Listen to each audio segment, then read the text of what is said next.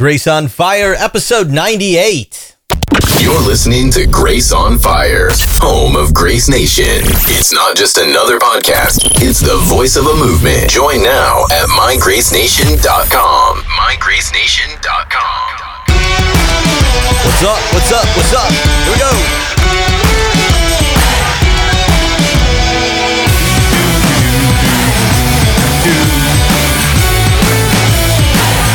Little beverage here. Grab something.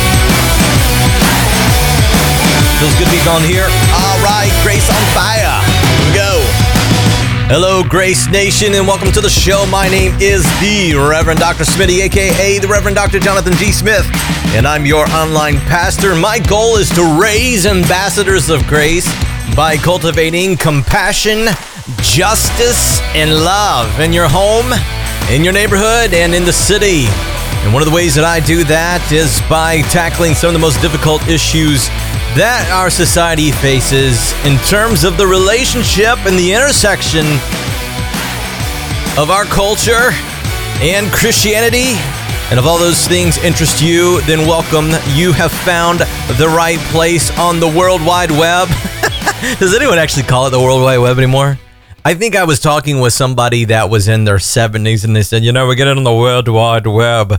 And I was like, I'm not really sure that even anybody uses World Wide Web anymore, but that just shows you my age. For those of you that have no idea what I'm talking about, those are the little W's that you put before a URL. Anyhow, oh man, I'm super excited to be here on the show with you. And today we're going to be talking about my formula, a gospel-centered formula for loving LGBTQ people and families. And that is truth plus, let me start over with that one. That is truth plus grace equals love. We run a really, loose ship around here on the show. I don't have a lot of time to edit that, so we're just going to go with it. Anyways, truth plus grace equals love. And that's not my own. I'm sure you can find that formula in many different ways, stated many different places. But I think it works here in this. And one of the reasons why that I think is so critical for us to understand this little formula is because we always get it wrong. You know, I mean, it's really not that hard. But honestly, I really do think that when straight people begin to talk with gay people, it's, you know, we get it wrong about 90% of the time. And so, you know, let me just say, it's all of, we have to have grace when we apply this. And anyway, so that's what we're going to be talking about. Also on the show here, we're going to get towards the end. If you're interested in listening for that, I'm going to give you 6 practical steps to apply to any conversation with an LGBTQ plus person. And it's not rocket science. It's not hard. But if you're a straight person, you say, I don't know what to say. You go a little Forrest Gump on yourself. Hey, don't worry about that. Our culture has created these weirdo scenarios where we feel uncomfortable with human beings, and you know we do that in a lot of different ways. So it's not just straight versus gay people. I mean, it's all sorts of things that we get into, right? If you ever looked at white guys trying to talk with black guys, and you know there's some of the weirdo things that go on. That weirdo, that seems to be my weirdo word of the day. Anyhow, right? There's just interesting dynamics in human relationships that are created because of social, cultural baggage that we bring into them. Witness a date, right? An awkward date. Have you ever been on an awkward date? And it's been a long time since I've been dating, by the way. I will be celebrating, just a little rabbit trail, I will be celebrating 19 years of marriage to my beautiful wife this year. We're almost to the 20-year mark. It's unbelievable. I mean, we've known each other over 20 years now, but just to get to that 19 years, I mean, wow, it's been a while. So it's been a while since I've been dating, but you know what I'm talking about, right? Just the awkwardness that comes in human relationships. So to cut through all of that, we're going to do 6 practical steps, I think, that can help you. And it's just, these are just things that just sort of off the top of my head. This isn't formulaic, right? These are suggestions, things to keep in mind. Also, I do want to give a little shout out to a man. I don't have his permission to actually share his name, so I'm not going to share his name. But he did write to me and just recently. And wow, I just was so moved by his letter that he wrote. And I felt like, you know, it took some courage. And I know who it is. And so let me just give you, it's from a parent. And let me just give you a little snippet of what he says. He says, he writes, "For our part, we believe our son was created gay because God has a purpose for him and a purpose in giving him as an amazing gift to us. Our son has experienced several messages from God and also from others at his conservative college and church in another state that he is loved and belongs. As you know, this is an incredibly complex minefield in the church, but we believe that one, our son was created gay and that his orientation is not sinful, and two, that loving and respecting him and other LGBTQ people means respecting the choices they make as they work out their faith in fear and trembling with us, even if that make decisions we may have difficulty accepting." You know, I just want to say thank you so much, my brother, for sharing this. And, you know, it was so encouraging. He ended the letter with just a nice encouraging note to me. And I want to say thank you so much for that encouragement and to commend you that in your journey loving your son. I loved this because it was just thrilling to hear a father, you know, refer to his gay son as an amazing gift to us. And so often parents, when we look at our children as burdens, and I have three kids and they are a burden, but oh my gosh, we love our kids regardless of what happens in their lives. And so anyways, thank you again, my friend, for sharing your journey. And now as we continue the journey together, let's get into part one as we unpack this formula. Truth plus grace equals love.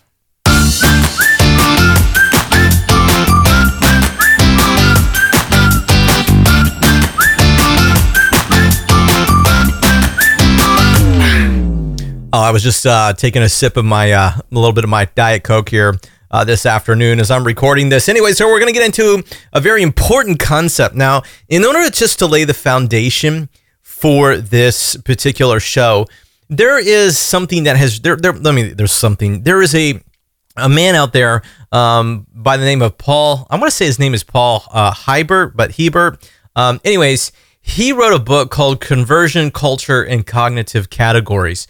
And his work has been around for a long time. Actually, he has a book out that unpacks this even more called Anthropological Reflections on Missiological Issues. And I know that many of you probably will say, hey, let me go out and write that book down. No. It's an excellent book. And but the article that I want to make reference to is this article where he's calling it Conversion, Culture, and Cognitive Categories. And so let me just set this up. I'm not going to read to you the whole article, but it's actually six articles long. It was actually printed in an academic journal. But he's created a scenario about an illiterate peasant who becomes a Christian after hearing the gospel only once. And what he wants to unpack is, what does conversion, in other words, What actually happens when a person moves from being a non-Christian to a Christian, and how do people respond, and what should we look for, and all those sort of things that we get into. And like I said, in this article, he's going to essentially put forth his theory that comes from math of a center set versus a bounded set. And as a reminder, I've talked about center set before on the show, but center set is this idea where you have something in the middle that defines the relationship. In other words, it's you know, in our faith in Christianity, we talk about it essentially as a belief and faith in Jesus Christ and in his gospel and everything that implies. Now, off a bounded set is all of the things that we sometimes associate and attribute to Christianity, and that is a bounded set. In other words, it's a barrier that says you're in or you're out. A great example of this actually comes from denominations. When someone says, I am a Methodist versus I am an Anglican, okay, that's the barrier. I'm not a Methodist, I am an Anglican. It's interesting how these terms and how we identify labels and we put labels on ourselves that actually become bounded sets. I do think that LGBTQ can be a bounded set, right? There's no straight people in the LGBTQ alphabet. There's ally, but there's no S. So that's a bounded set. You're in or you're out. You're either in one of this or you're out. And it's not helpful, right?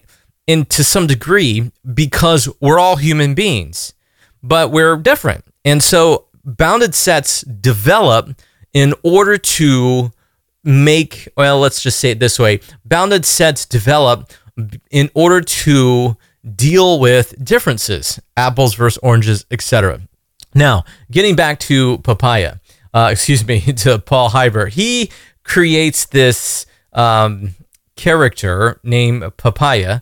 And let me just read to you just a few paragraphs from this because I think it will make sense on what he's arguing.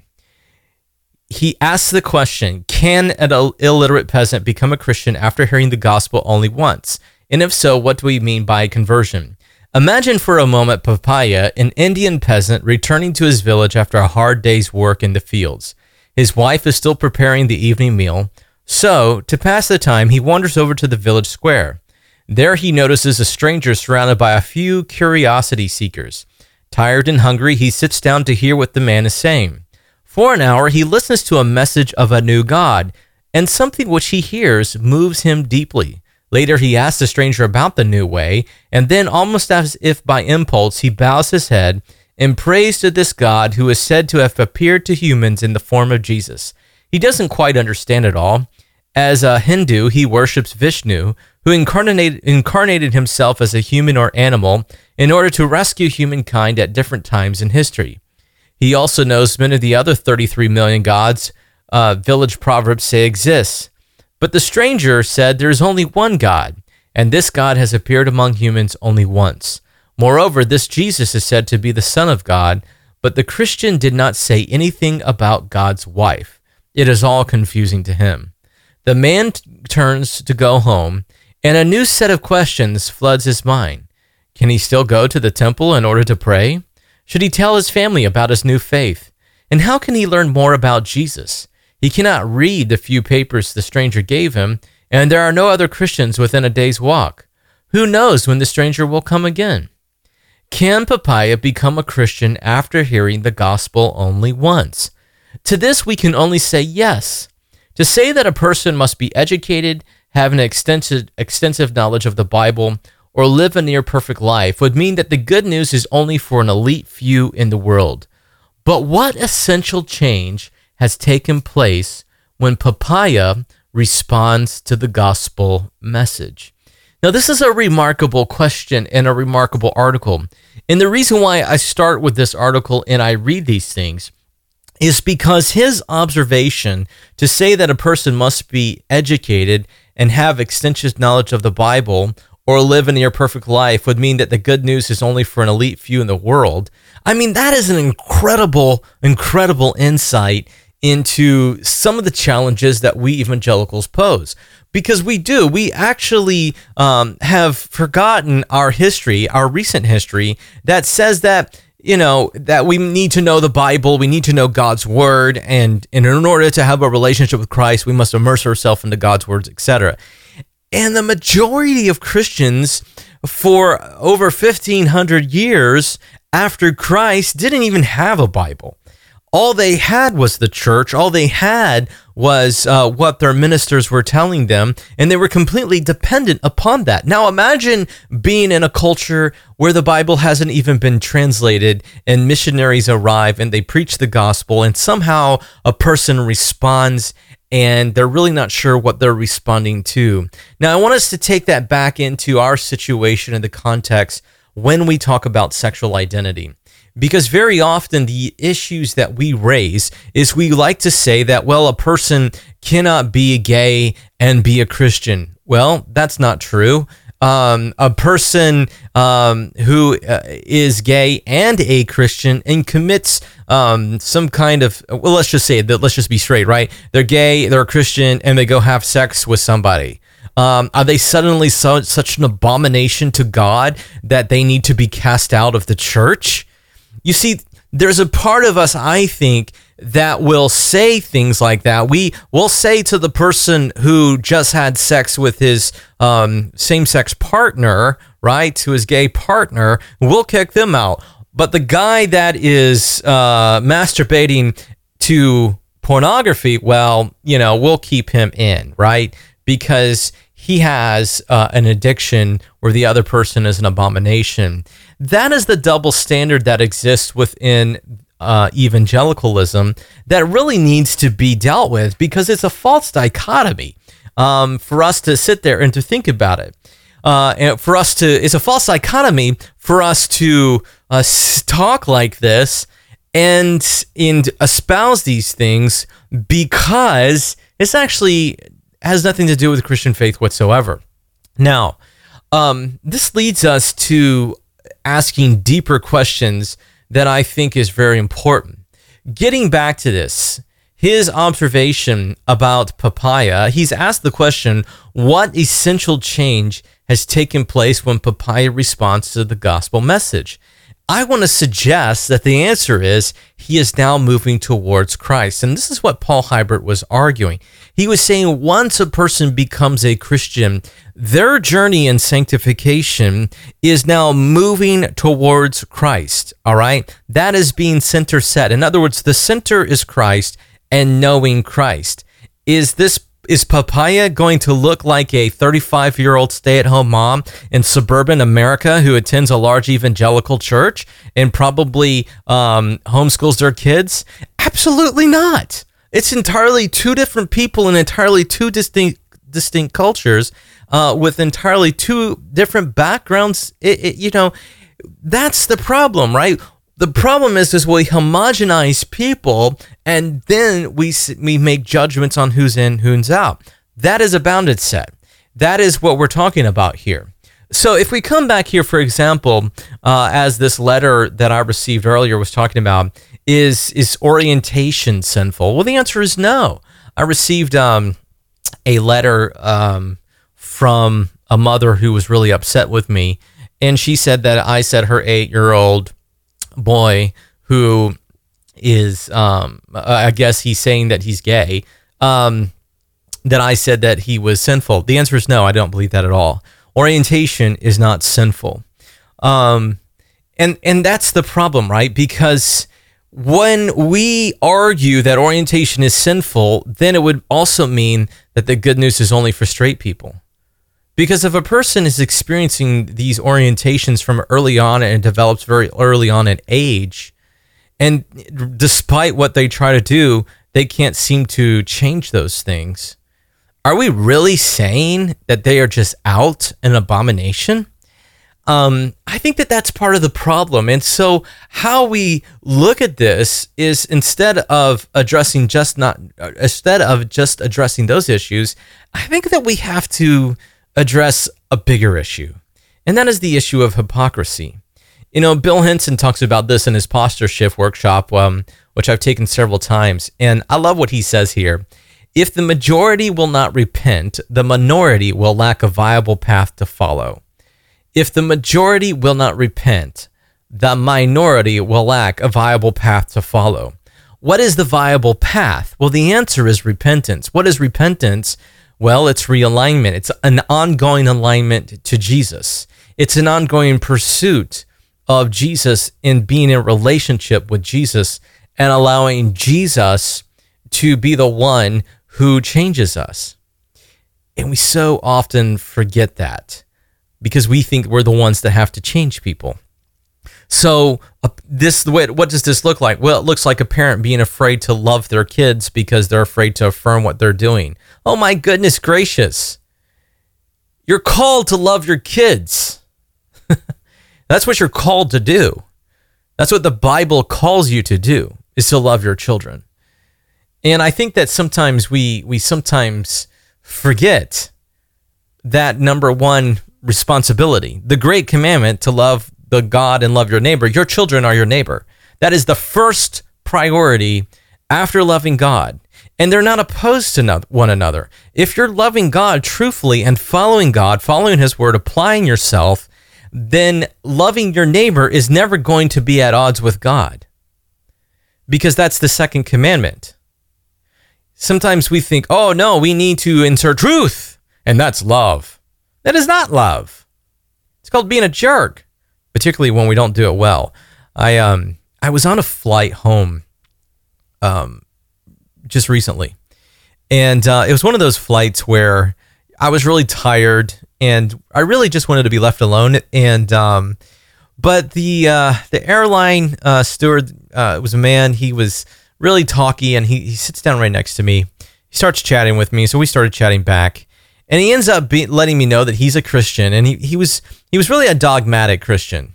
And he started telling me about how he was really against homosexuality, how he didn't like it, he wasn't going to wear the rainbow flag, and how he told his boss, who apparently is gay, how he didn't believe in that lifestyle. I mean, just went on and on and on. It was like, oh, I was getting so uncomfortable. I mean, can you imagine? Here I am, the host of Grace Nation, on the show of Grace on Fire. You know, I'm writing my doctorate in all of this, and I just found myself just getting more and more uncomfortable.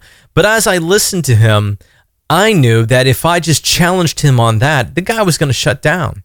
And so instead of doing that, what I did was I began to talk about himself, and lo and behold, the guy's divorced, living with his girlfriend, yada, yada, yada. And I was just thinking, are you kidding me? Are you absolutely kidding me? You're shacked up with your girlfriend, you're divorced, and you have the audacity to sit here and call a gay person out? I was hot. I was really hot. And this actually leads me to a verse that I was thinking about this in the context of this show. You know, the major problem is our own hypocrisy. And this hypocrisy shows itself up in some of the strangest ways. Let me give you an example. I was listening to a theologian one time. I was actually interviewing a theologian on a different podcast that I no longer publish. And the reason why I don't do that is just because I didn't like the trajectory that thing was going, so I stopped it very early. But I was interviewing this theologian, and he was talking about the issues that we were facing in the Anglican Communion regarding human sexuality. And then specifically tied to homosexuality, he made this comment. And what he said was that Revelation 21:8 says that the sexually immoral will not inherit the kingdom of God. The sexually immoral will be put to the second death, okay? Now, it's remarkable that he took sexual immoral, applied it to the issues of human sexuality, and particularly in terms of sexual identity, and then he applied 21:8, because 21:8 doesn't even mention the issue specifically of homosexuality.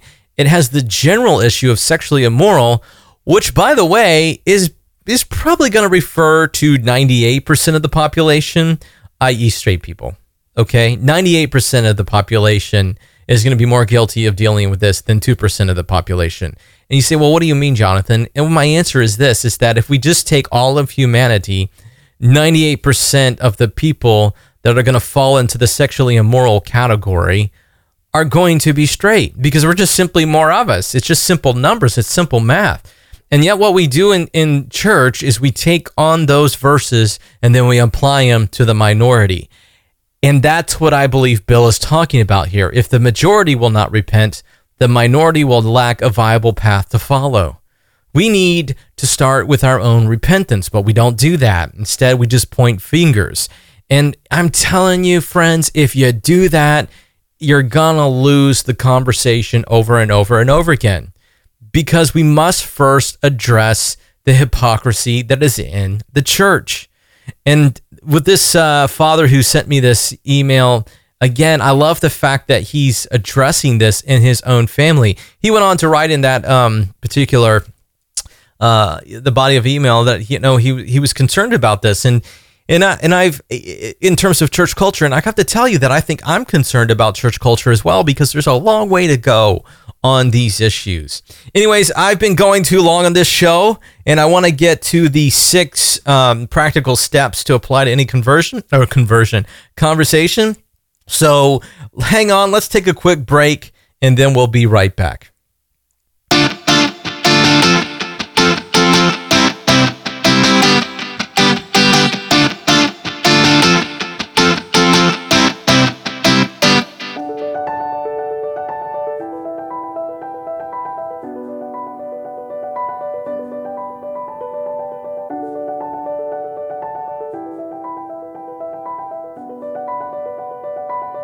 Hey there, this is Jonathan again, and perhaps you've noticed I'm pretty passionate about declaring and demonstrating the liberating power of Jesus Christ to an exhausted world. And one of the ways that I do this is by working with parents and church leaders on how to better love LGBTQ people and families in the local church. You know, unfortunately, the church doesn't have the best track record when it comes to loving LGBT plus people well, and as a result, sometimes they can feel rejected or marginalized from those who they really need the most, their families and congregations. But I have good news. It doesn't have to be this way. We can change the status quo. God's word gives guidelines and principles that pave a way forward for a gospel-centered approach to loving LGBTQ plus people and families. You know, I believe the message of the Bible is clear. We are all equal at the foot of the cross. But let's face it, sometimes conservative Christians struggle with how to live out this truth in everyday life. And as a result, there seems to be a lot of confusion on how to apply the gospel to our gay friends or family members. Well, to help meet this challenge, I've developed a program titled Remission: Cultivating Side B Allies in the Church. In this program, I teach individuals or groups how to better love LGBTQ plus people and families in the church without compromising your beliefs and without further marginalizing gay people. You know, it won't answer all the questions, but it will give you the tools needed to love gay people well. If you are interested in learning more, then please visit MyGraceNation.com to contact me, and I would love the opportunity to chat. Again, that's MyGraceNation.com.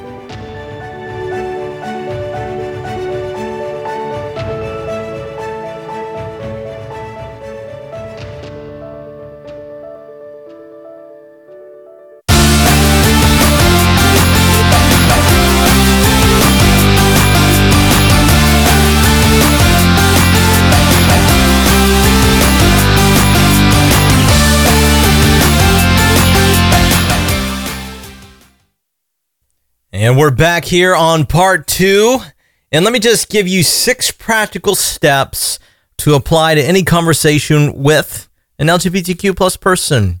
And so, you know, the big question here is, well, how do we apply truth and grace to get love? And the one thing I want to say to you, right, this is not a formula, right? The formula is really just truth plus grace. How we flesh that out, well, that just takes time. It's an art.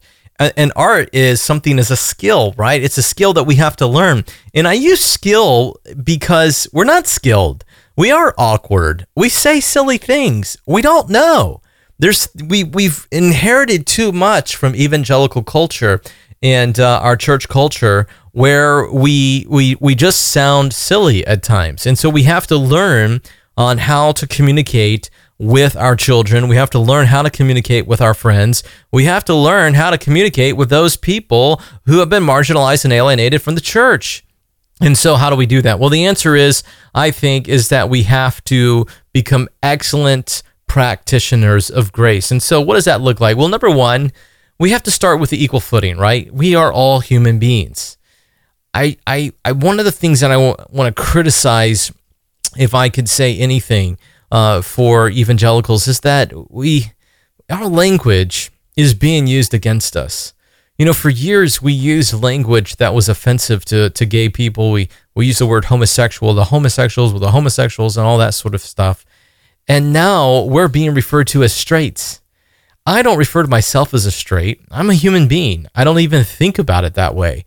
But I do know that gay people will do that, and the reason why they do that is, well, because we've done that to them. It's so important that we begin to realize we're all human beings on this planet. God created human beings. He didn't create straight people and gay people. He didn't create all of these other types of people. At the very beginning of the world, he creates humans. And the categories that we've created to, you know, distinguish us, I think sometimes is a problem, and it begins to be a problem in terms of how we communicate with one another. One of the good things that or one of the practical ways we could look at this is you could look at the Tower of Babylon, the Tower of Babel. In that story of early Genesis, when God brings judgment down on the world, what does he do? He confuses the languages so that people could no longer communicate. Is it possible, let me just say this, is it possible that some of the challenges that we have in terms of our culture today is a direct result of God's judgment? And by that, I'm simply meaning that our failures to communicate clearly is all a result of things that happened eons ago. I'm just throwing that out there. I don't know if that's right or wrong. I think it's something that we have to consider. So number one, we have to begin on an equal footing. We're all human beings. We're all trying to understand one another. I think the second one here is to focus on the person and not the behavior. You know, this is a fact from psychology and psychiatry and counseling and coaching that behaviors rarely change, but emotions and thoughts can change. Behaviors rarely change, but emotions and thoughts can change. How we feel about a behavior can change, and how our thoughts and what we're thinking about behaviors can change. And so sometimes when we start focusing on behaviors, whatever they may be, we can get distracted. Stop focusing on behaviors and focus on the entire person. The person that's sitting across the table from you, the gay person that's sitting across from you, or the straight person that's sitting across from you, if you're gay, they have thoughts, feelings, and behaviors just like you do.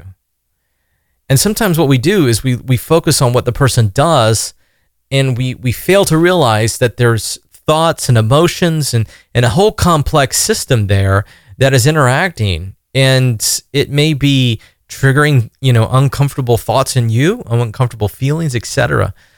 But we have to remember that there's a human being there that God loves, an image of God that's sitting in front of you. Number three is practice grace space, recognizing the complexities that are involved. I love this idea of grace space. It's just that. It's just space. Giving a person space to be who they are in relationship with the Lord. We're all on a different journey at all different places. And sometimes we think that we need to help someone along when in fact we might be the ones who need help along. So just give them some space.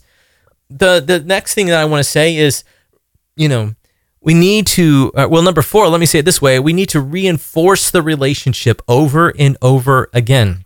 How do you reinforce a relationship? You simply just tell them how you've been thinking about them and care about them over and over and over again. Why? Because we need to hear that. Well, we're all dealing with insecurities and we're all dealing with complex issues in our lives. So when I say that we need to reinforce a relationship over and over again, that's center-set thinking, moving towards Jesus, in relationship with him, recognizing that it ebbs and flows in our journey and becoming more and more like Christ. And it's nice to be with people that help us and reinforce that along the way. Number five, be grounded in who you are. Don't be offended if someone is offended. Well, I'm offended that you're offended. Well, I'm offended that you're offended that I'm offended. Well, I'm offended that you're offended that I'm offended that you're offended. On and on and on it goes. Just be grounded in who you are. Gospel-centered thinking is always focused on the person moving towards the center. That means that you're moving towards the center. You are not the center. Jesus is the center. The gospel is the center. You're not the center. So be grounded in who you are. If you're trying to find, let me just say this, if you're trying to find your own self-worth by helping somebody else, you're in deep trouble right there. You're not going to be able to find any self-worth in trying to help someone else because you can't. It's only the Holy Spirit that can truly change a person. So be grounded in who you are, be grounded in the gospel, be grounded in terms of your journey in the gospel, and trust the Lord to do what the Lord does best. And that's number six, trusting the Holy Spirit for the long game. In the end, if you're focusing on relationships, remember that you're dealing with a human being, giving plenty of space in the relationship to ebb and to flow, reinforcing that relationship over and over again without being weird about it, by the way, and just simply being grounded in who you are, the long game is going to play itself out. And it just takes time. A long game is called a long game because it's long. And I think that that's one of the things that we sometimes forget when we are going through our, daily lives. And so these are just 6 practical steps, I think, that are always helpful to reinforce the relationship as we conclude this series. Anyways, moving forward, thank you so much for listening to the show. And now, as always, receive this blessing. May the grace of the Lord Jesus Christ, the love of God, and the fellowship of the Holy Spirit be with you now and always. Amen.